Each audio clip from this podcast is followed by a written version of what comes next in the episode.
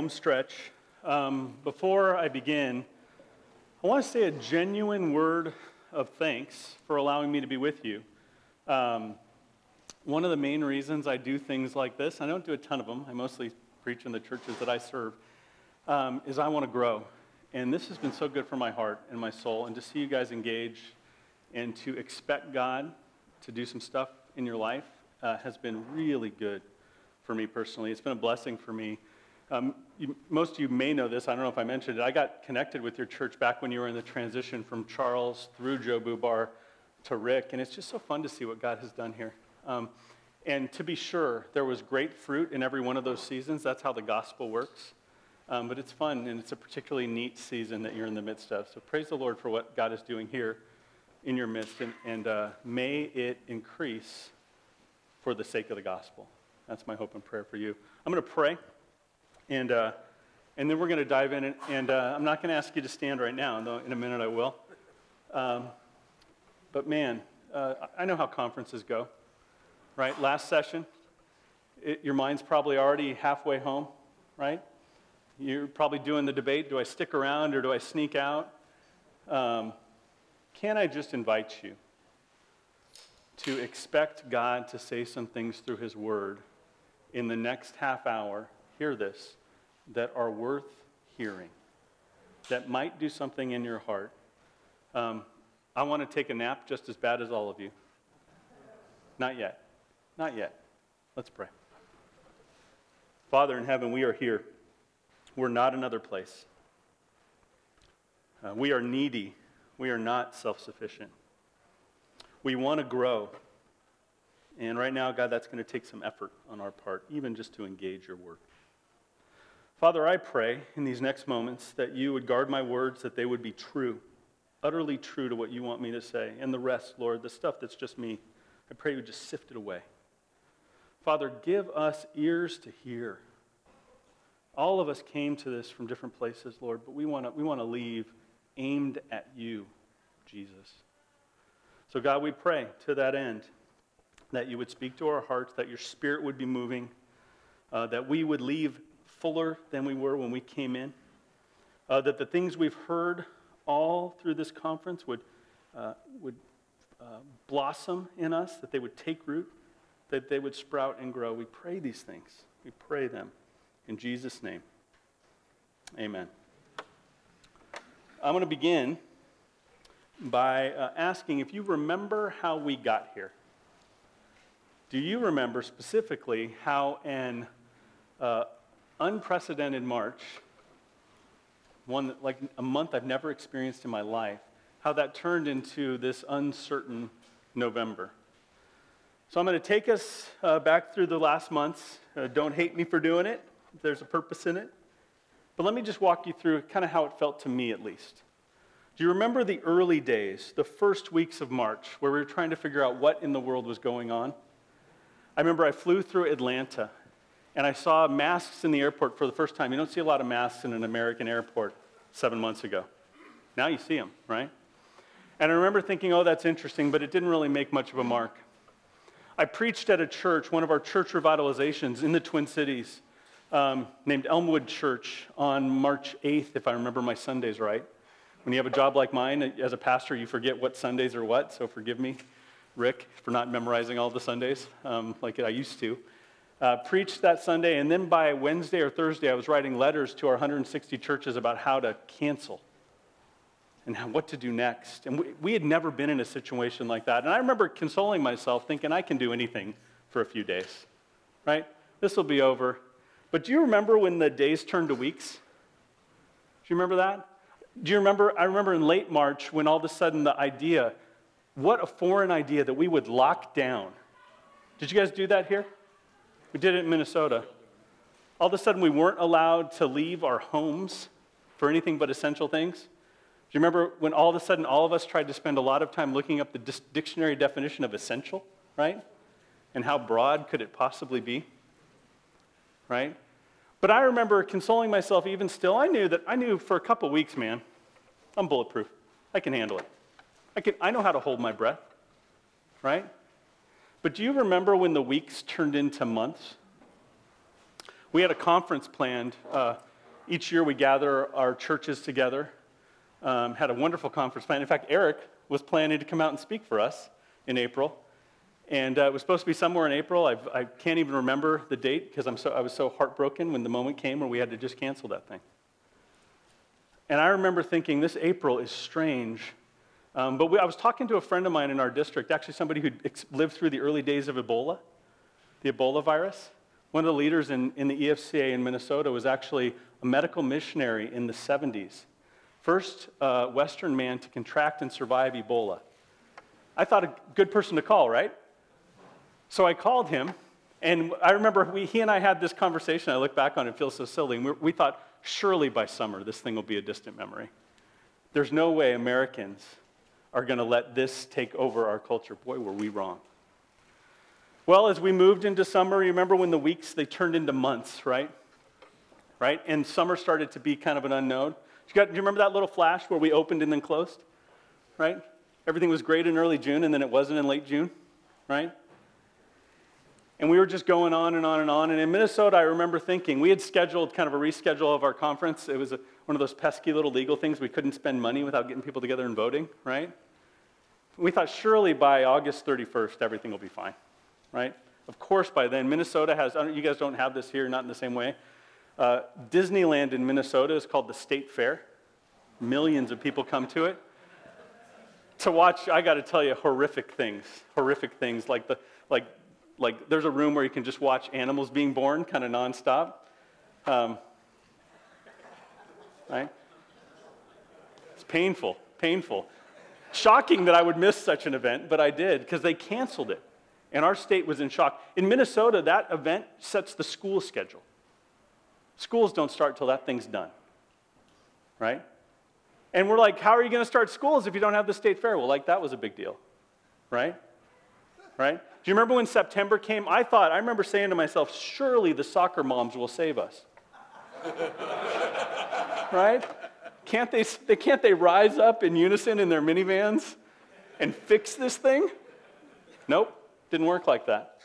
It didn't work like that. And then September came, and I, I remember, I, I, this is a hard thing for me.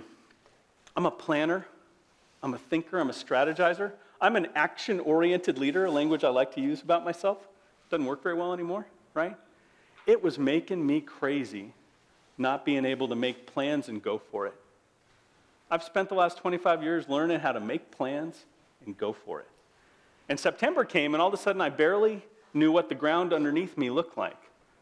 And then, so my coronavirus escape fantasy, that's what I'm talking about now, right? You figured it out. My coronavirus escape fantasy moved to beautiful November 3rd right? Surely an election will solve this, right? Surely. And then I remember in October when I started not to believe the hype. And I thought to myself, I'm not sure we're going to find an easy way out of this. How are we going to retreat? I, you know, today, uh, we had a conference. We had that conference. Uh, it was fun. It's funny when half your expected attendance comes and you think, what an amazing conference, right? But we had that conference. And uh, when I was announcing the events for the coming year, all the things we want to do, I've never had to put Lord willing literally on the slides. But Lord willing. April conference, Lord willing. Retreats in the summer for pastoral health, Lord willing. Lord willing, Lord willing, Lord willing. And I don't want to resent that. It's in God's word. I want to have a heart embrace, but come on, I'm feeling it. Right? I'm a little bone weary of having to qualify every plan I made. Right? And so that's where we are. Um, okay, go home. No, I'm kidding. Feels like it a little bit, doesn't it? This morning, sorry, what time is it? This afternoon, we're going to look in Hebrews and we're going to hear the answer to, I think, a pretty important question. It's going to be our key question today. Um, how should we move forward when our plans fall apart? How should we, men like you and me, move forward when our plans fall apart? Um, I know this is a good question because my wife, who hears a lot of my sermons, told me when I, I preached this at one of our churches just a few weeks ago, she goes, I'm really excited to hear this one. And, uh, and uh, not that she doesn't always, you know, hang on my every word and love to get to hear me preach, but, but I usually don't hear that. But isn't this the question that you're wrestling with right now? How do we move forward when our plans fall apart. And what I want to do today, like an answer to Hebrews 11, is I want to look at Hebrews 12, the first 11 verses, to try to answer this question. And here's what we're going to do pretty simple. Um, I'm going to do just a little bit of background on Hebrews 12 to kind of get us reoriented to the passage. Um, then we're going to read it together. And then we're going to see three things that I think this passage uh, challenges us or presents to us about how we can move forward when our plans uh, fall apart. So, some background on Hebrews uh, chapter 12. Um, very obvious, but worth noting. This passage starts with the word therefore. It begins with a therefore, reminds us to look back at Hebrews 11, at that great cloud of witnesses. That's the foundation. Uh, these verses get quoted a lot. They've been memorized by many believers. They're powerful. But their context is this group of people that we saw, this surrounded group right? That's the context for, for the passage we're going to look at today. Specifically, um, Hebrews 11 shows us that we're surrounded by this great cloud of witnesses. Let me put them back up on the screen for you. Remember them? Remember these people that we're surrounded by? You remember Abel and Enoch, Noah, Abraham, Sarah, Isaac, Moses, the people of Jericho, at Jericho, Rahab, and then the others Gideon, Barak, Jephthah, Samson, some unlikely names. Men and women, do you remember men and women of whom the world is just? not worthy. Right? The words we're going to hear today speak to the issues they faced, and they speak to the issues we face as we are trying by faith to live in a broken mess of a world. And uh, sometimes in places like Southern California, we try to tidy it up, right? Like maybe if we get all the death pushed to the side, um, maybe if we get the roads nice and shiny, at least when you get into Orange County nice and shiny, right? Make sure that, that line's crystal clear. Um, maybe we can avoid it, but we, we can't. We need to figure out how to move forward in this mess. Third little piece of background I just want to put before you is just a reminder of what we heard. Um, when our plans fall apart, Hebrews 11, looking at that story, reminds us we're not the first to face these tough, tough times. We're not alone. We're not alone.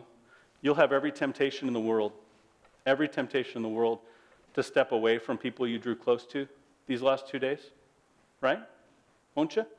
Go back into your little huddle, your little cocoon.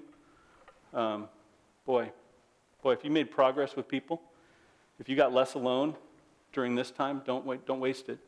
And then obviously, we're encouraged to live by faith. So that's the context of what we're looking at here today.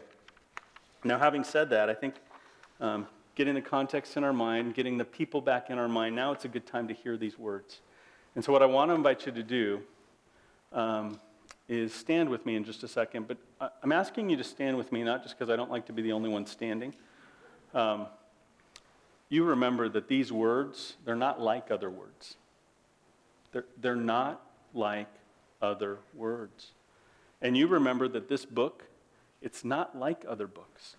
This is God's word for us today, and, and I know for me it helps me sometimes to stand and hear it. So, in reverence for God, for his wisdom, and for his restoring power. Would you stand with me as we read these words?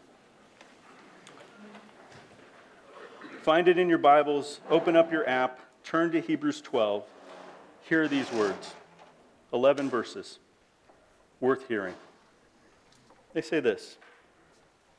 Hebrews 12:1 Therefore since we are surrounded by so great a cloud of witnesses let us also lay aside every weight and sin which clings so closely, and let us run with endurance the race that is set before us, looking to Jesus, the founder and perfecter of our faith, who, for the joy that was set before him, endured the cross, despising the shame, and is seated at the right hand of the throne of God. Verse 3 Consider him who endured from sinners such hostility against himself, so that you may not grow weary or faint hearted. In your struggle against sin, you have not yet resisted to the point of shedding your blood. And, you have for, and have you forgotten the exhortation that addresses you as sons? My son, do not regard lightly the discipline of the Lord, nor be weary when reproved by him. For the Lord disciplines the one he loves, and he chastises every son whom he receives. It is for discipline that you have to endure. God is treating you as sons. For what son is there whom his father does not discipline. If you are left without discipline, in which all have participated, then you are illegitimate children and not sons. Besides this, we have earthly fathers who disciplined us, and we respected them. Shall we not much more be subject to the Father of spirits and live? Verse 10 For they disciplined us for a short time as it seemed best to them, but he disciplines us for our good, that we may share in his holiness. For the moment, all discipline seems painful rather than pleasant, but later it yields the peaceful fruit of righteousness to those who have been trained by it. Please be seated.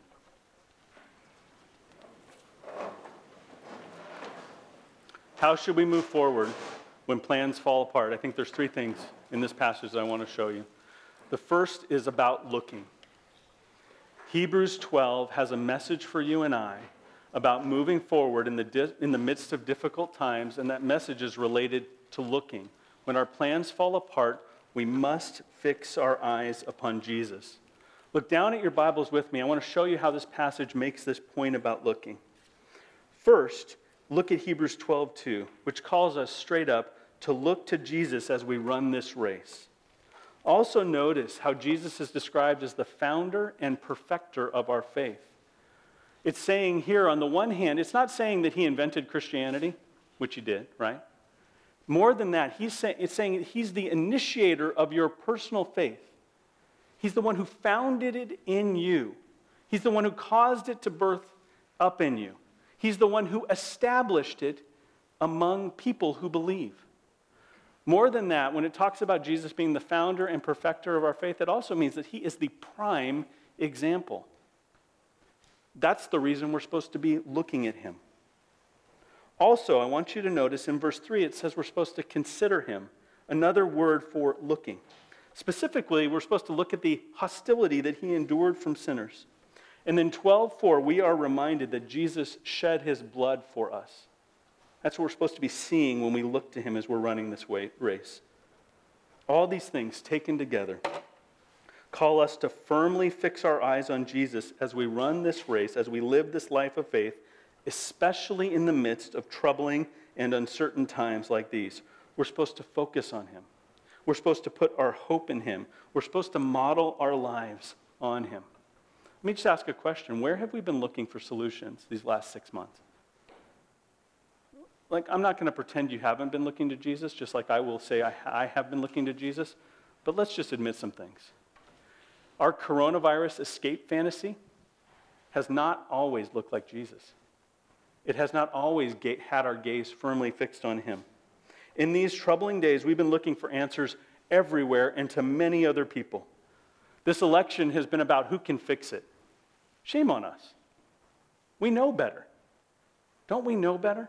If only so and so is elected, if only certain things happen. The civil unrest that my city is feeling, that the Twin Cities are going through, if only we could fix that, everything would be all right. Right? If only a certain group. You should be, when people say vote like your life depended on it, that is so riddled with lies. Right? There are things you should do as if your life depended on it. Voting. Can I just admit your life does not depend on it? It does not depend on it. And misplaced hope is like the hobby of Christians in America, right? And don't, don't you think? I mean, here, seven months in, shouldn't we stop already? Shouldn't we put our hope in the right place? So, can I remind you, as we think about this message about looking, that there is only one place to look for hope? Let me remind you further that place is a person, flesh and blood. That person is named Jesus Christ, lived a perfect life, died a terrible, shaming death, rose in power to prove to us he's worth gazing at. And as the author of Hebrews reminds us, not just backwards, not just a little life insurance, but forward as we run, we have got to get our eyes on the real prize. It's exhausting to look other places. It's exhausting to lie to yourself about false hope. It is destructive to pretend that there are answers to our current predicament that are not gospel answers. It's killing us. It's killing us. First message we see looking. As you think about how to move forward, like we could, you could just, you know, make some new plans and see if you can get them done. Right? And in measure, we're going to do some of that. But can I plead with you, brothers? Get your eyes on Jesus, firmly fixed on him. This passage has another message. Uh, it has a message about enduring. How do we move forward when our plans fall apart? This passage has a message about enduring. Focusing on Jesus empowers us to stay in the game, to remember our true identity, and to grow in, to grow in faith during hard times like these. Look down at your Bibles. I want to show you how this passage talks about enduring. Notice again in 12:1 that it talks about being surrounded by a great cloud of people who call us to live by faith. Hebrews 11 is the illustration of enduring. It's the illustration for the teaching that comes after it of enduring. Look at verse 12 too. It says we're called to run with endurance. In 12:2 we're also reminded Jesus had an example of endurance, the cross itself. In 12:3 we're told that the cross and all that went along with it was hostility from sinners, stuff to be endured. In 12:4 we're reminded, hear this. Hear this. It's an antidote to my pity party. We have not endured as much as Jesus has. One of the great truths of the Christian life, and something I say to myself and the people I love, when I find myself whining, or the people I love who are whining toward me, I say, You don't have to die on a cross. We, you don't have to die on a cross. Right? Isn't there great joy in the rescue? Doesn't it help you endure? That's one of the ways this passage makes a point about enduring. But the biggest way is the part none of us read very often.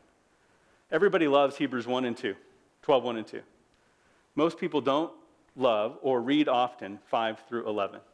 We have all this strange teaching about discipline. All this strange teaching about discipline. We're told that the difficulties of this life, the suffering we face, the hard reality of living by faith in a fallen, broken, yet to be restored world, it can have a purpose. One of the things I hope to awaken us to, Eric talked about it. Jason talked about it right? The, what we're going through right now, it's no accident. It's, it's, a hard, it's hard to connect the dots, but it has a purpose. If Hebrews 11 can have a purpose, if Moses' life can have meaning, if Abel's, what a raw deal, if Abel's deal can work, if, if Abraham can make such a difference when he was so old he was almost as good as dead, right? Can't the things we're going through right now have meaning and purpose? That's what Hebrews 12, 5 through 11 says. Hear it again with me. Hear it again with me. I'm going to read it again. It'll be the second time this year you hear it, and you can ignore it for the rest of the year again. Not that you will. It's hard teaching. It's hard teaching. Five. And have you forgotten the exhortation that addresses you as sons?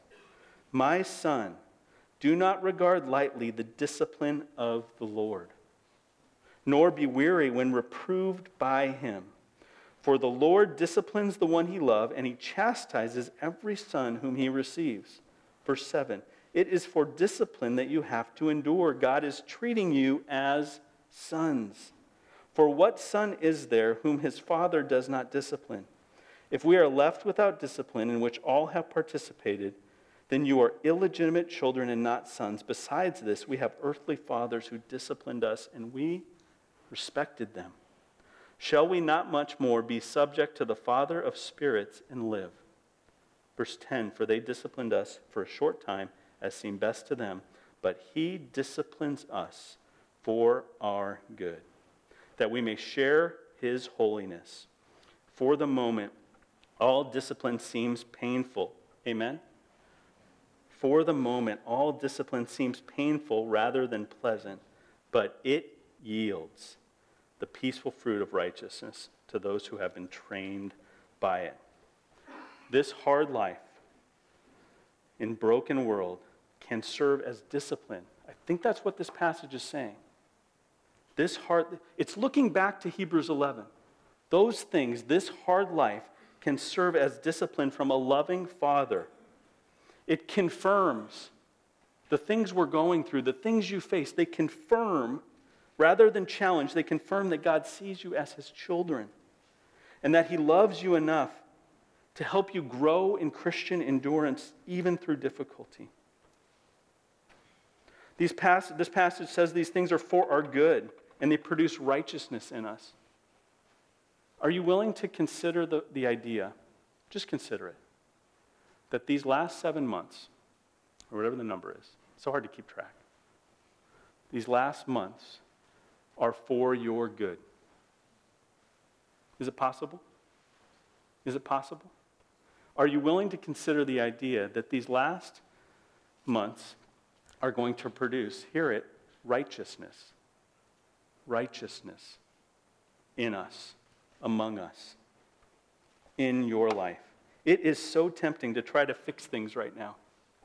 How many of you have stared at the ceiling long into the night or early in the morning and thought, what's the answer? What's the answer? How do I fix this? How do I get through it? How do I make the best of it? How do I find the margin in it? Profit from it? Dot, dot, dot. Right? It's exhausting. There's a place for that. But I think the essential thing we need to see right now is how, seriously, is this for our good? Can we grow from it? Will it produce righteousness in us? Will it help us not grow weary? Will it help us not be faint hearted? Will it help us hang in there? You know, as a father, I, I face the ever present terror of my kids going through hard times. Can I tell you, when I, I moved a uh, gonna be a senior and gonna be a junior, we lived nine blocks from the sea in Pismo, Grover Beach, and I moved them like 10,000 blocks from the sea in Minnesota, though we have plenty of shoreline, I discovered, so not a huge crisis, right? Um, I was so worried for the hardship it would cause them. And I would pray, I found myself praying these silly prayers like, God, protect my kids from difficulty. And I, I, would pray them as a Christian leader who knows difficulty is the thing that matures people. It is the magic sauce that creates men of God. And so, has anybody else felt this the tension, right? God, guard my kids. God, grow my kids. God, guard my life. God, grow me in Christ. Which is it? Which do I want? Right? As an American, these are confusing questions because I have lulled, been lulled to sleep by soft toilet paper. Right? Right? Not too rough, not too hard. I like cold water. I love ice. I do. I love it. Right? I deeply want to grow so long as it's not too inconvenient. Just enough, right? God, I, th- I, I think, brothers, that this time is designed for our great, glorious growth in Jesus Christ. That he might be glorified because his people love him all the more in the midst of the difficulty. In the midst of the difficulty that we learn what it is to hang in there when things don't bounce our way, when things are not easy, when things are heartbreaking. That's what I think is going on. We are learning endurance. An illustration about endurance that used to drive me nuts.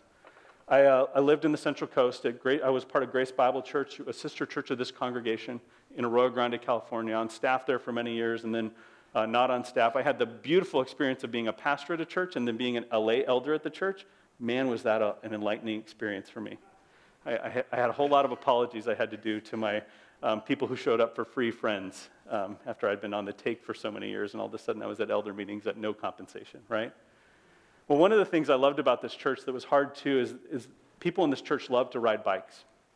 And in fact, there was a guy named Dave Stout in this church. Dave actually was a PE teacher in Yorba Linda. It occurs to me, some of you might know Dave, wouldn't shock me strong believer, and he would do these bike rides. And uh, so I got, a, I got a road bike, and I started riding along with him. And I don't have the classic physique for a road bike rider. You know, I'm not, not built just so. You know, I was, I was a better defensive end than I was a, a cyclist. The, the, the, um, the physics aren't quite right for me, right? But I would go out and ride. And I remember I used to hate, in particular, the hills. And if you know anything about Arroyo Grande, it's a lot of hills, right? I mean, in one sense, I moved to the perfect place if you want to like bike riding, because it is just, it is pristine and flat forever in Minnesota. You can just ride and ride and ride. But nonetheless, I would go on these rides, and Dave used to tell me, he said, Brian, you know what part of your problem with the hills is? Is, is you always want to crush through them. You want to you want to get them done with. You think they're different than, than, the, than the flat areas.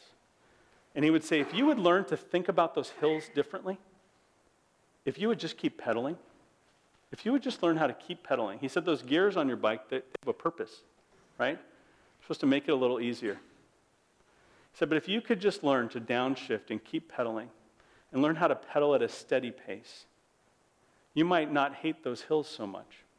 I remember we would go riding and he would get up next to me and he would just say, just keep pedaling. Just keep pedaling. Guard your heart. Don't hate, don't hate the hills. Learn how to smooth them out. Learn, Dave was inviting me to learn endurance, to learn endurance. Now, the Christian life is not so different. It is easy and tempting to hate the hills in the Christian life and to love the flat spots, to love the downhill cruise, to love the easy seasons. Can I just say what is obvious? We're not going to have only easy seasons. We're not going to have only downhills. We're not going to have nice, flat, even spaces. This Christian life, if Jesus is to be taken at his word, if the New Testament scriptures are true, is going to be filled with ups and downs. This is not the last time we're going to go through difficult season. And uh, I know there have been times during this coronavirus where I've tried to, like I've tried to crush through it. Like if, I, if only I can figure it out. If only I can find the way to make it not so bad. If only I can, if only I can, if only I can. I think I'm opening myself up to a new idea that God wants me in this season to learn endurance for the sake of my growth so that I would discover I am his son afresh. It would be confirmed in me. And that though unpleasant at the time, I would cherish it because it just might produce in me righteousness It just might. There's a message here for us to focus on enduring, to learn how to stay in the game, to not give up, to grow, to grow, brothers. And then finally, there's a third thing I want to point out. As we look at this passage, it's obvious we're supposed to be looking at Jesus. As we read the whole chunk, all the way to verse 11, we see a message about endurance, about how we grow through the discipline of the Lord, the things the Lord allows in our lives. But there's another thing. Um, I think there's a message about running here. Moving forward, we need to remember the real nature of our race, cast aside all the stuff that weighs us down, and run toward Jesus. If you look at the very first verse, you'll find what is the central thrust of this passage. Hebrews 12 1 says we should run with endurance the race that is set before us. This is the big exhortation in this passage to run with endurance the race that is set before us. At a time like this, it is easy to think the race that is set before us is the end of the coronavirus, right? Right? My coronavirus escape fantasy goes something like this. It'll all get wiped away, things will get back to normal, and life will be easy again. Right? None of, none of those things are happening, right? You know what else is wrong with that fantasy? The race that is set before me is not the next three months. It's not the next six months. It's not the next 12 months. It's not the next 24 months. The race here is the whole Christian life. The whole Christian life. Do you know when the, when the hills turn downward and life's supposed to smooth out? In a new heaven and a new earth where righteousness dwells. Right? Do you know when things are supposed to get markedly different and better? Does, has anybody prayed for the return of Jesus in these days?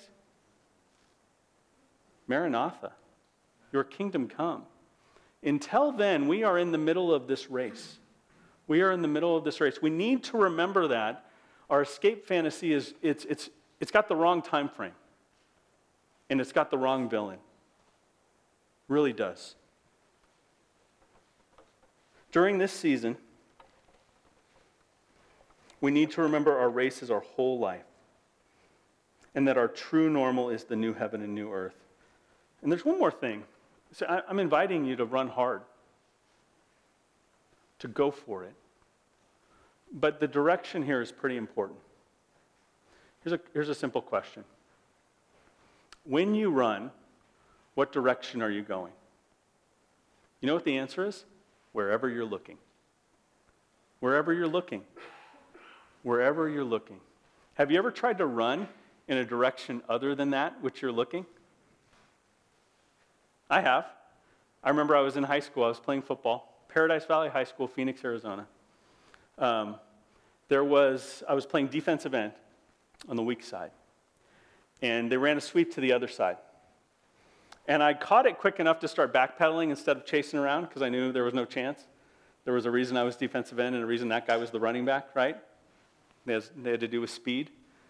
Um, but it was a big field, and, and I knew if I took the right angle, I might be able to catch that guy, right? So I started backpedaling.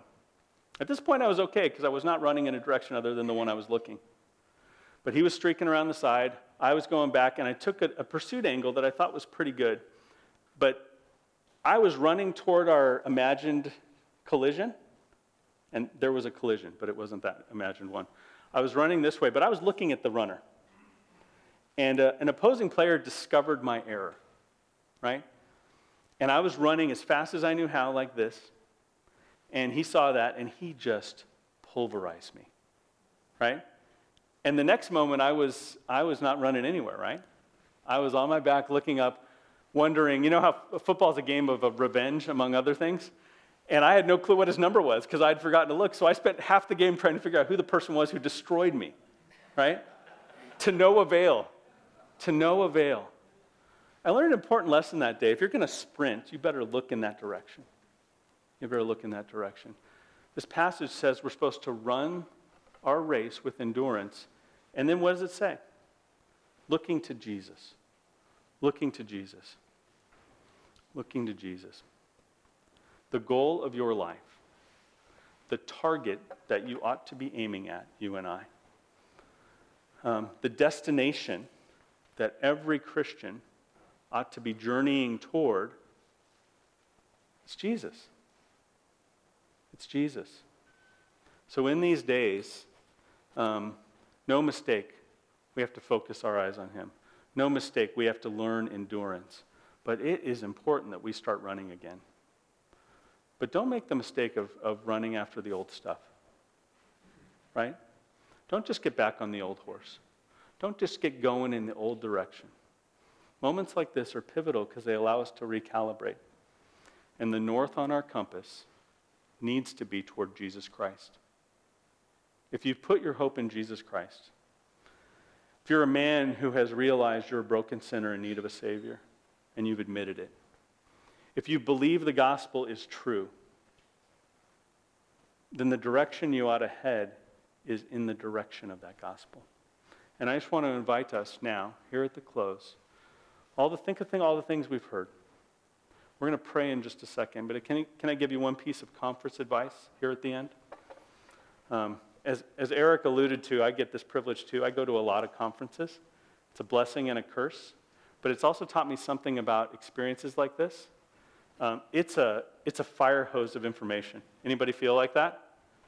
And there's about 100 ideas flying around in your mind, right? So let me just encourage you to do what I always do at the end of a time like this. Uh, right after I get done, maybe on the way home, maybe in the final section, maybe while we're praying, I try to ask myself, what are one or two things I heard that I have to live out? That I have to take with me? You can't remember all the stuff we've shared. I know that because I spent hours and hours preparing the stuff, and I can't remember even the stuff I shared, right? Right? I, I will literally, when I leave today, try to decide what are one or two things that, that from this time together that are really important from what Eric said or Jason said, or maybe it's something I said to myself. Can I just invite you as we're praying? Find a couple things, latch onto them, and just let the rest go for now. Um, believing, it's more than agreeing, right? Find some things for your hands to do with the truth that you've heard. Bow your heads with me, let's pray.